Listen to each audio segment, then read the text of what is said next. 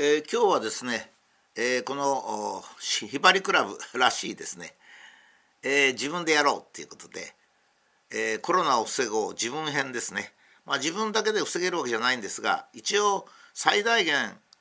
えー、これからですね、実はあの今度の新型コロナはヨーロッパの状態を見てますと、もうほとんど弱毒化してですね、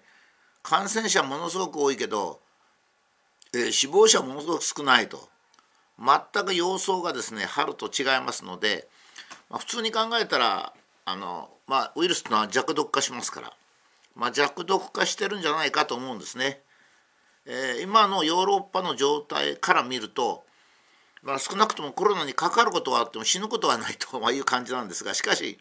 まあ、このかこの際ですね、また新しい、えー、ウイルスを自然発生したり、誰かがなんかウイルス研究所で作ったりするかもしれないので、まあ自分で守っとこうと、ひばりクラブだからということでですね、ちょっと整理をしてみました。まず体力ですね。体力は少し小太りで元気なことっていうのがまあ基本ですね。あの体温がまあ さんじゅうろくてんご 度ぐらいあって、それで風邪をひいた時にさんじゅうはちどまで熱を出す力があるということですから、まあもちろんあの痩せ型の人はかばないんですけど、普通にあの小太りになる人は普通に小太りになって、で元気なことが大切ですから、やっぱり明るい人生、大体人生はうまくいかないんですからねあのうまくいかないっていうことを悔やまないで、いやうまくいかないの当然だと、えー、道を歩けばあの引っかかって転ぶ、ね、何かやるとうまくいかない、えー、まあ自分が自分だけ栄えようと思うとうまく栄えない、そんなの当たり前なんですが、あとはその、うん、病気の人は病気をできるだけ軽くしとくっていうことがも大切で、特に糖尿病でしょうね。えー、ご飯を食べてあのご飯を食べた方が糖尿病は回避できると思いますけどね、変なあの糖質制限とかそういうのするとちょっと問題だと思います。それから論理力、これ論理力は非常に大切で、えー、今のように例えばあの学術会議、なんでこんなとこに学術会議が出てくるかっていうと、学術会議の人は、えー、軍事研究はダメだと言ってるわけですが、その軍事研究っていうのが平和をもたらすかもしれないんで、今結局研究の自由をあの破ってんのが学術会議で、その人たちが研究の自由を言ってると、まあ、こういうやつはおかしいと思う論理力ですね。これがなんでこのコロナに役立つかっていうと、例えば風邪気味であるとか、それからどの時点で、えー、医者に行くとか、なんかそういうことを考える必要があるんですよ。その時は必ず論理的に考えないと失敗するってことで、普段からまあ論理力をつけとくっていうのは、これ非常に、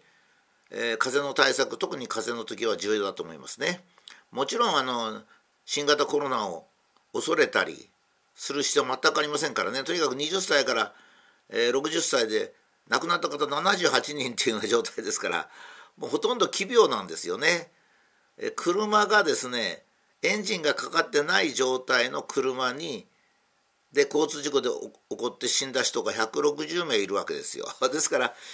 ひゃくめいとかにひゃくめいなんていうのはですね、もう非常に稀で、一生にいっかいかにかいもう見ることもないっていうぐらいですから、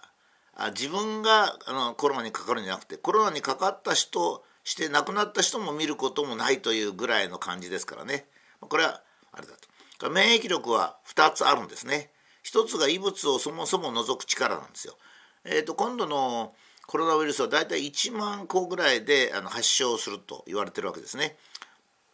一番少なくて発症するのがノロウイルスで、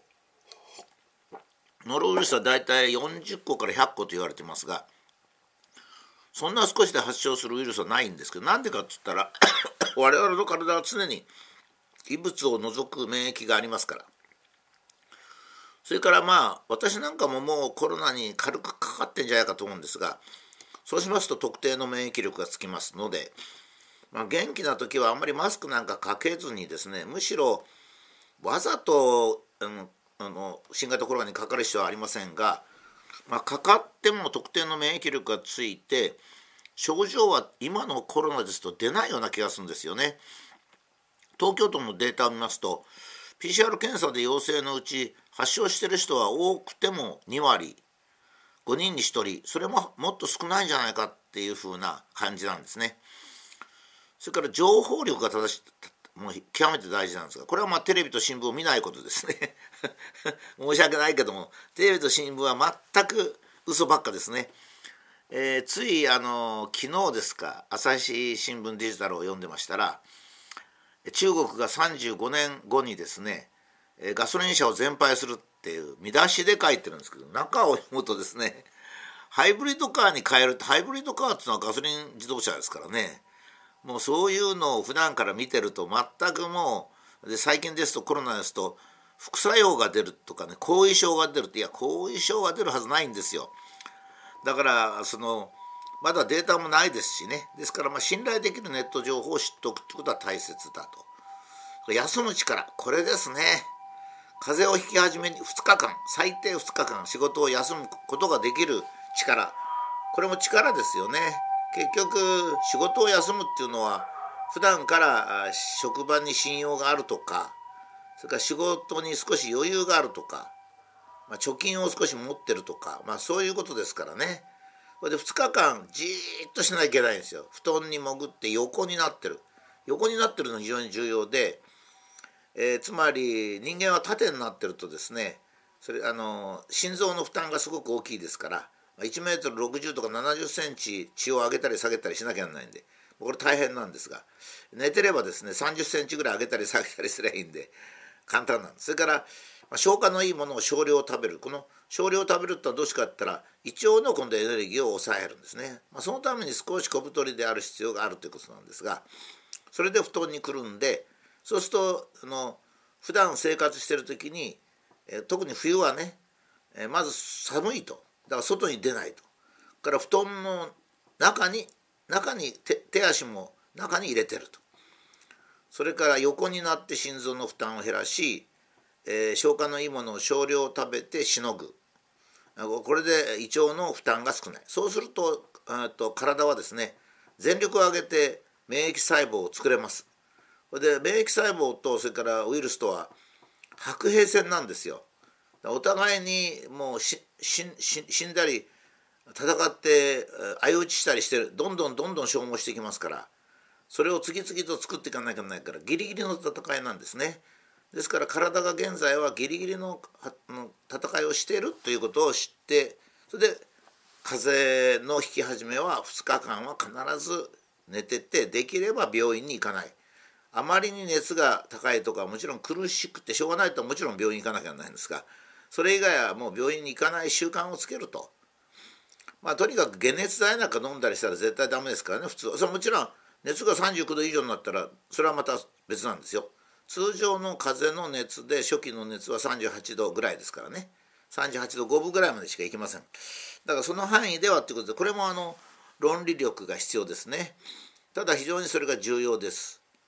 それからまああの漢方力と書いたんですけど、風邪の引き始めはですねやっぱり水を飲むこと、ビタミン C を取ること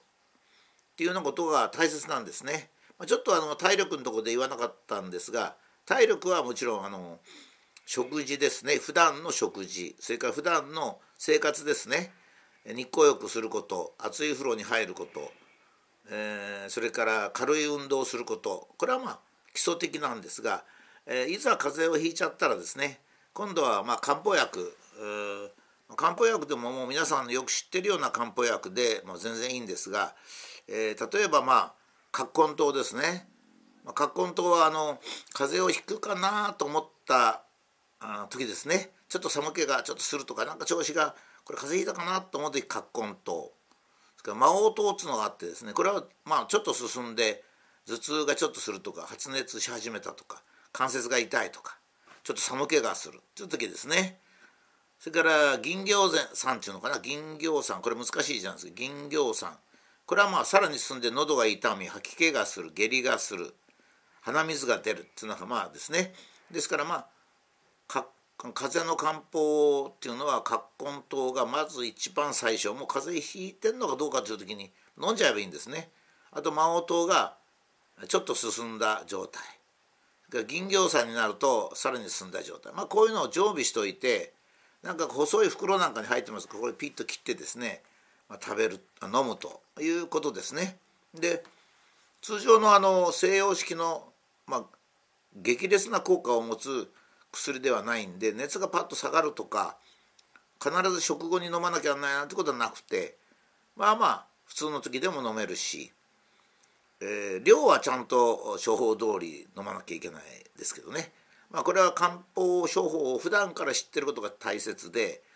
私なんかどうしてるかっつったら、ちょっと風邪気味の時に自分で葛根湯を飲んでみるんですね、まず。それで、ああなるほどなっていうふうな感じがします。